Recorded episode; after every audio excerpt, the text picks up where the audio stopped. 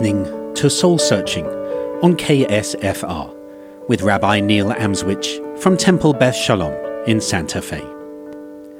Soul Searching is a journey where I engage with an array of thinkers, from faith leaders to academics to artists, to explore deep questions of meaning, questions that all of us ask at some point in our lives, such as why are we here? What is right and wrong? Is there good and evil?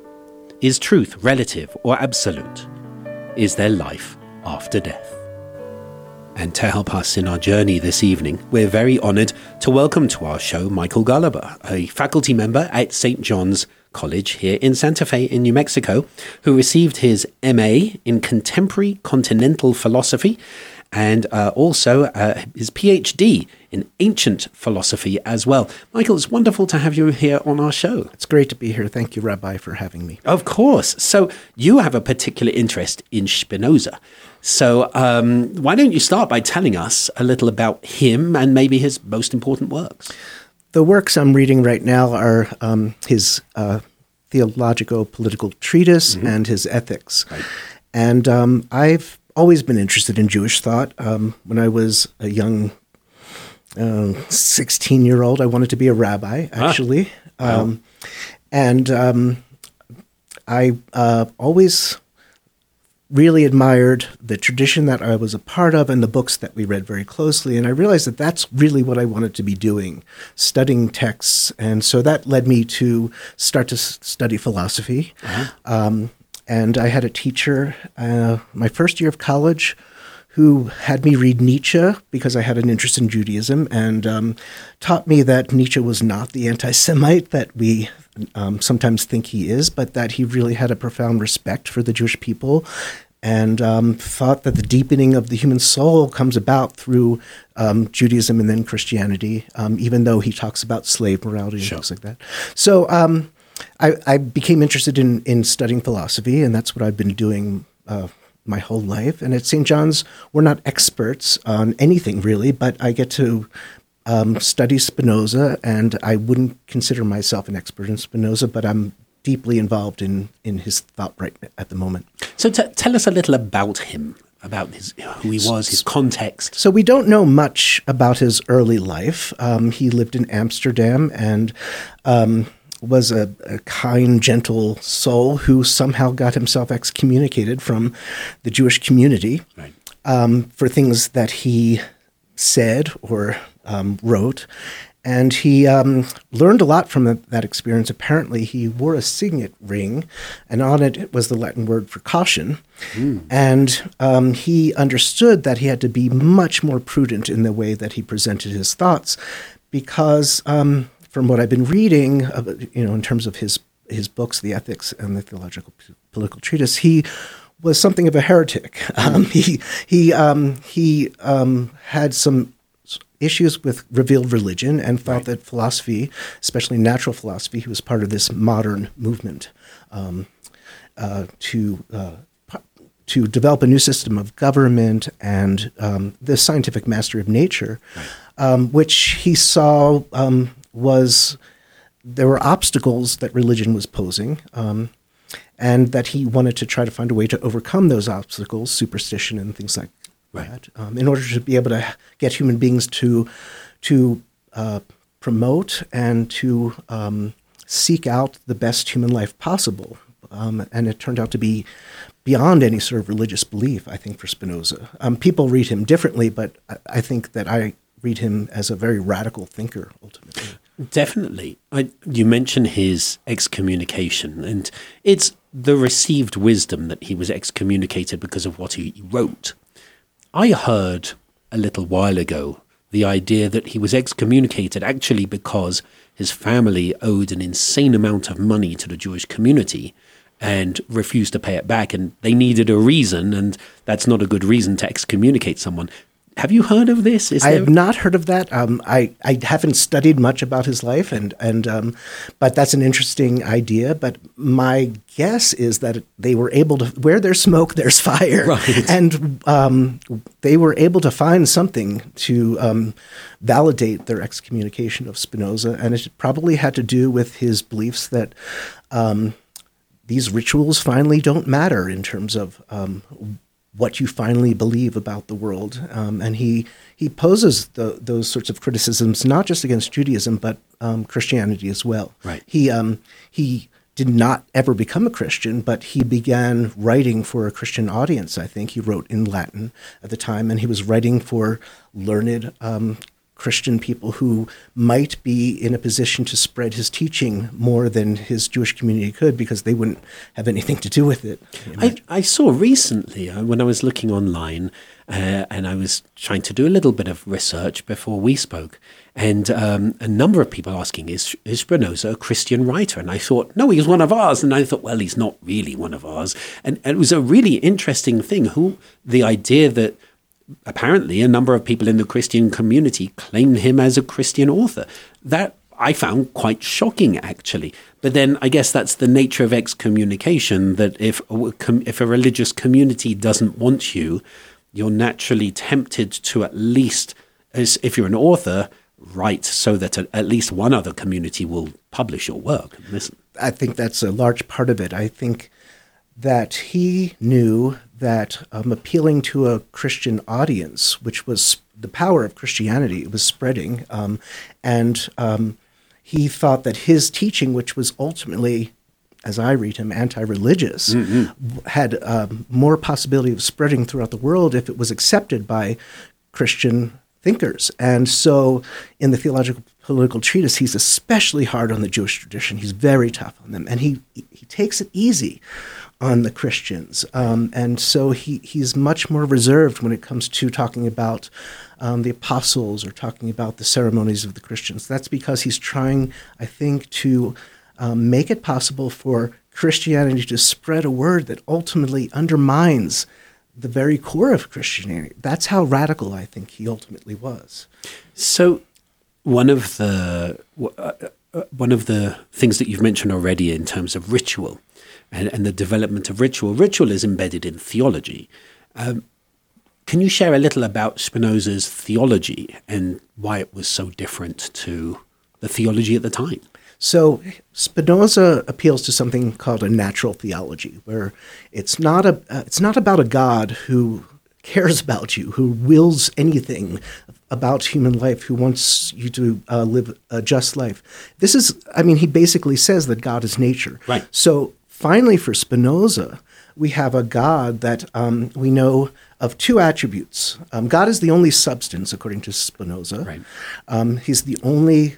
Uh, God is the only thing that is one and unified, but we know of two attributes, and those two attributes, as he tells us in the Ethics, are extension and thinking.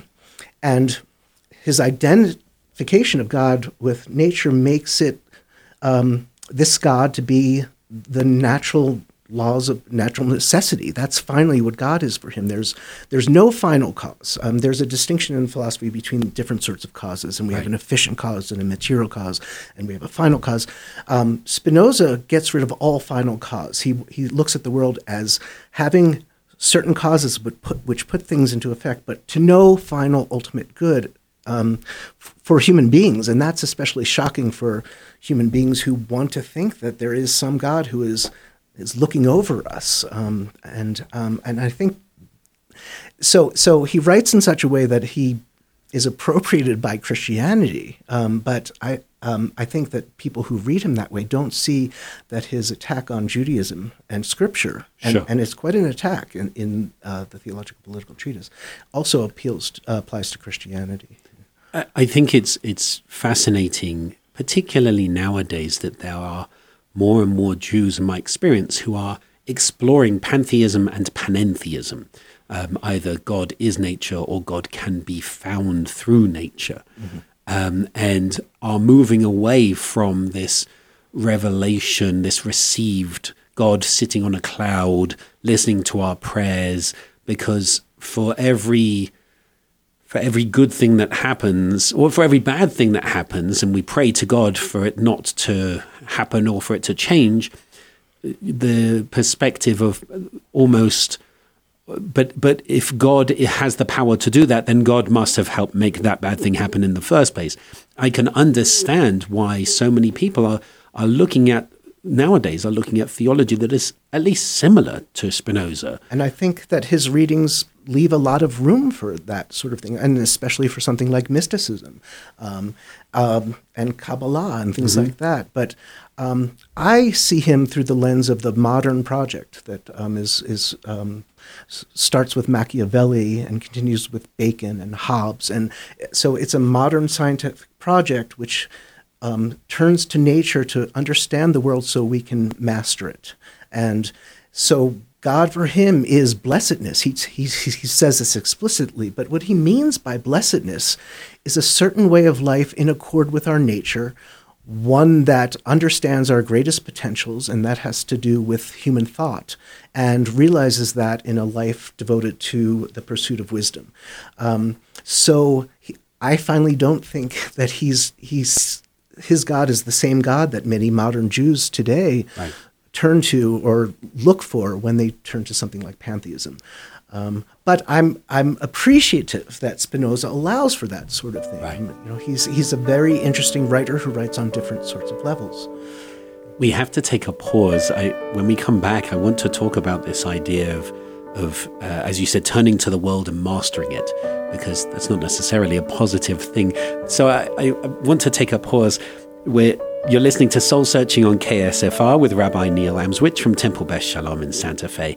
Our guest this evening, Michael Golluber, from a faculty member from St. John's College, also here in Santa Fe, and we'll be back after this break.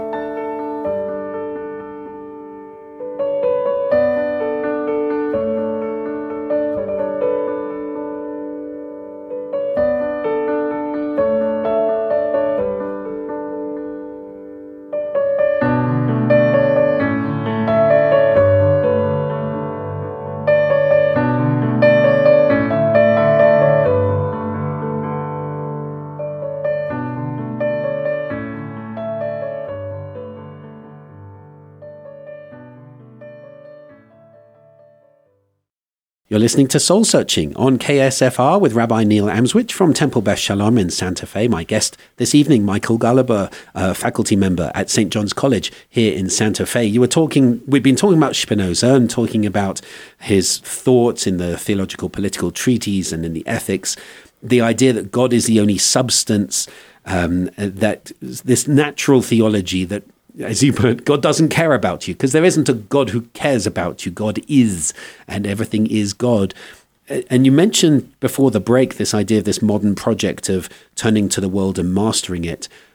Isn't that part of the problem today in contemporary society? I mean, we read, we can read Spinoza and say this was a very positive, interesting development in human thought, but uh oh, look where it's led to. It's it's led to lots of dangerous things, and I think we we, we when we look at Descartes and his analytic geometry and his attempt to reduce everything to matter in motion, which we can control, um, leads to great problems um, in technological society. And um, I don't know if someone like Descartes can be forgiven for something like this. Spinoza, I'm starting to see um, as leaving much more room for an awareness of our limitations. He really, in the ethics, he really shows us that so much of what we are, we can't control. Um, we have to accept because it's natural. And there are certain good things about our natures and certain bad things. Um, but um, we have to, in order to be able to seek perfection, we have to be fundamentally aware of our incompleteness and the limits on what we can do. And I think God, um, for him, um, while it stands for nature, also is a great sign for him, the, the, pe- being able to talk about God, think about God, that we are not ourselves gods, and right. that we have to be aware of our limitations. And if we're not aware of them while we're doing this m- project of modern science, we will end up destroying ourselves. Um, I, I, think Spinoza sees that problem at work, and so um, is aware of it and um, really wants us to see our limitations, expose them. When you're talking about the awareness and the behavior, am I right that there's essentially in Spinoza's thought that there's no free will? He so it's very hard. um, sometimes he suggests that freedom is the goal, and that seems to be the goal of his um, his idea of a liberal democracy that mm. we can um, attain some sort of freedom. But he does state in many other places that there is no such thing. Not even God has free will. That's the amazing thing he says. Right. God is pure necessity, and therefore there are no miracles because God can't do anything different than what's already naturally necessary. So um, his his um, talk about miracles in the theological political treatise is very interesting because he thinks that it's only the atheist who would believe that God would do something other than what's um, in accord with nature, and that leads to all sorts of superstition. Um, anyway, so back that's to a, wait, that doesn't that's an extraordinary statement. That is an extraordinary for, for a, in a religious perspective. Let's pause on that for a second. Only an atheist would believe essentially in the miracles like the ones described in the Bible. That's right. Um, for Spinoza, it's only a matter of not understanding how these miracles happen by nature. And to say that God can do something miraculous is to say that God can only do something very limited that's not eternal necessity. So um, God can only do what is strictly true and necessary according to nature, and to believe otherwise is to open up the, a space for superstition, which he thinks is the most dangerous thing um, for human beings because they kill each other because of their differences in, in superstition or their different beliefs in religion. Um, so he really wants to moderate uh, so many things at once. He wants to make it possible for Jews to live with Christians and Christians and Jews to live with Muslims. He, he, he wants a pluralistic society. He thinks it's necessary for democracy. Um, but, but in order to do so, he kind of erases erases all the differences, and so it's not really That's Jews right. living with Christians living with Muslims. It's it's secular people, naturalists who are living with the world, going, there you go, this is this is us all together. But I think he understands that you know, once you're a Jew, you're always a Jew, no matter what you believe, and, and that there are always going to be differences between people. Um, and we have to figure out a kind of um, government or system which allows us to those differences not to get in the way of our understanding one another, but also to put reins on the other, um, you know, dogmatic beliefs of others and to be much more tolerant. Um, so, yeah. I, I, I, this phrase I've never heard this phrase before, and I honestly I tried to read the whole of the theological political treatise. It's it's a big book. It's big and it's hard. It's yeah. it's really difficult, and um, I I'd never heard this idea of of the belief in the suspension of the laws of nature, which so many people today would say that is the sort of hallmark of religious faith, mm-hmm. that God can do these things. The idea that to do that would actually be the atheist perspective because you're limiting God, I think that's uh, that's one of the most shocking things I've heard on this show, and I mean that in a positive developmental way. Actually. Right, it's extraordinary, and I mean it also leads, I think, to to interesting and and penetrating critiques of Spinoza. How can you understand what the limits are of what God can do or not? He claims to be able to know that God is natural necessity. Right. Um, maybe he maybe he doesn't have an argument for that. Um, maybe he thinks it's necessary to believe this in order for human progress. Um, so there's a rhetorical um, aspect to his writing as well, where he right. he really um, seems to make an argument, but what those what assumptions that argument is built on are, are up for grabs. Um, he's you know he he he might know that he's starting from some place that is not the beginning. That he has to assert certain things in order to argue for other things that um, he believes are best for human beings and human life in in a, in a world where um, religious distinctions are both terribly important enough right. to die for, but also um, the world is becoming um, much more pluralistic, and we have to be able to do something about that to live peacefully with one another. I think the if if Spinoza is holding that God and the universe are the same, if he's moving beyond any concept of revelation, if he is if he's making the assumption that the world is as it is, then I can understand the idea that that any suspension of the laws of nature would be superstition. That, of course, leads to the obvious critique of revealed religion itself. In some sense, I, it feels slightly circular in its in its argument. In, in some sense, it's self-sustaining, but right. in some sense, it's circular, isn't it? Because what what he's saying is the Bible can't be true because it's not true, Right. and therefore the, that's why it can't be true. that's um, that's a really um, interesting and important point to make, and and I think it just reinforces this idea that Spinoza knows that he can't do it any other way. He's got to be circular in the end. But the project is so important because his, his ultimate aim is to split philosophy from from religion. He really wants the life of philosophy to be free in a way that it hasn't been, especially since um, the power of the church to um, try to incorporate it and make it its own.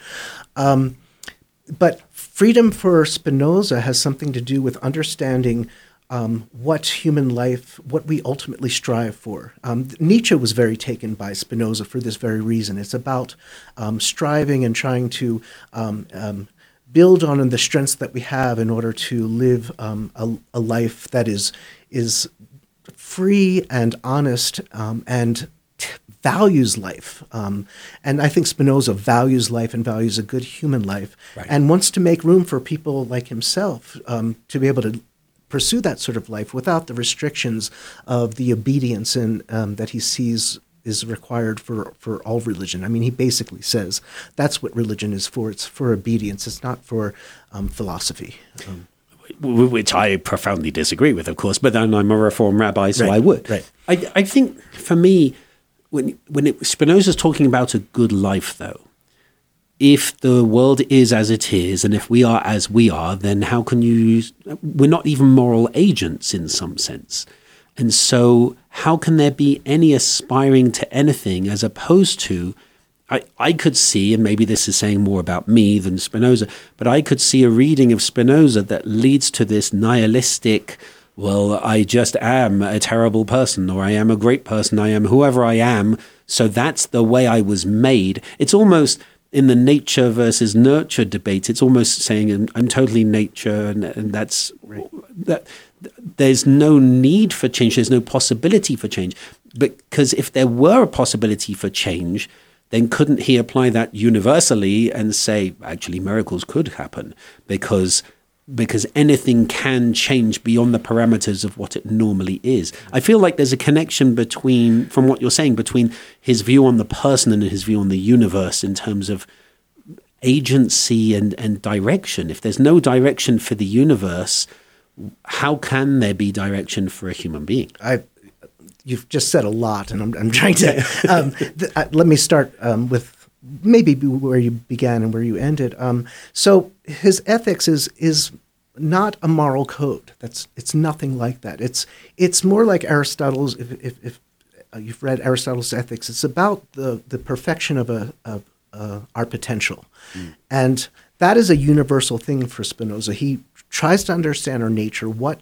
nature gives us, gives what nature gives us in order to flourish, and the way, the path to to flourishing in that way, which ultimately requires that you be good to other people. Um, that there is a society that is um, that lives by the law. So I, I see the nihilistic um, tendencies that has Right. come out of a certain reading of Spinoza, but I think that he's aware that human nature is is what it is, and um, it has certain potentials, and that we have to impose these moral codes on us to, in order to be able to live together. Um, it, but they're not rooted in nature, but they are still Right. rooted in, in rationality and reason, and they ultimately make possible the kind of human flourishing that Spinoza in ser- is in search of. We, we've only got a few minutes left. You mentioned mysticism um, and how Spinoza's text could lead to mysticism. Could you share a little, just in the last three minutes, of how, in what way, somebody so naturalistic, in what way can that can his readings lead to mysticism? That's a very good question, and I don't know much about mysticism. Um, um, I listened to your previous pos- podcast on it, and that was a, I enjoyed that very much. Um, but it had to do with understanding, tr- uh, an attempt to understand not through reason, but through some other way, accessing the things that we can never understand in terms of reason. And um, Spinoza leaves room for wonder. So, as, as much as he leaves room for wonder, um, I think there's room for a kind of mysticism, which um, is an attempt to, to have some sort of um, connection to things that we can't put into language. Um, and and um, I wouldn't say that Spinoza ultimately is a mystic, but because he leaves room for wonder, I think that he also can be read as leaving room for a kind of mysticism that goes beyond just um, what we can say about cause and effect in the natural world. It's fascinating to me because for me, religion is about wonder. Mm-hmm. It's not about control. It's not about you must. Right. It's about taking experiencing god in the moment or experiencing divinity however you understand it in the moment and then celebrating it ritually um, not as a superstition but as a way of actually acknowledging the wonder of this moment when i when I eat some food and I say the bracha, I say the blessing, it's not because I'm told I have to do it. It's because I'm I'm experiencing wonder in that moment and I'm naming it in a traditional way. So it's ironic for me to hear this because that's exactly why religion. And I think that I'm more in agreement with you on that aspect of it than if if I'm right about Spinoza taking it to this radical um, extreme, um, then I, I I need to step back from Spinoza and and I think like you do that um, it's it's about one. But for him, you know, the Jewish community was all about obedience. Yeah, um, it was a very different world for Jewish people back then. Um, but it's hard. Um, I would really like to understand how Reform Judaism understands itself in relationship to that strict demand for obedience that you get in the scriptures. Um, it's, it's, something that fascinates me. Um, well, then maybe you're going to have to come back for another show and we can talk about Spinoza, authority, religion, mm. and philosophy. Sounds good. I've really, really appreciated this conversation. I really do. You've really opened up Spinoza, which is a very challenging read, really opened it up. And, and I want to thank you for, for coming on to our show. And I genuinely do hope that you can come back and we can talk again. Thank you. Um, you're very welcome. I enjoyed this conversation very much. So thank you to Michael Golluber from St. John's College. Uh, thank you for coming on to our show. You've been listening to Soul Searching with Rabbi Neil Amswych from Temple Beth Shalom and from the Interfaith Leadership Alliance of Santa Fe. Until we return again in two weeks' time, keep searching.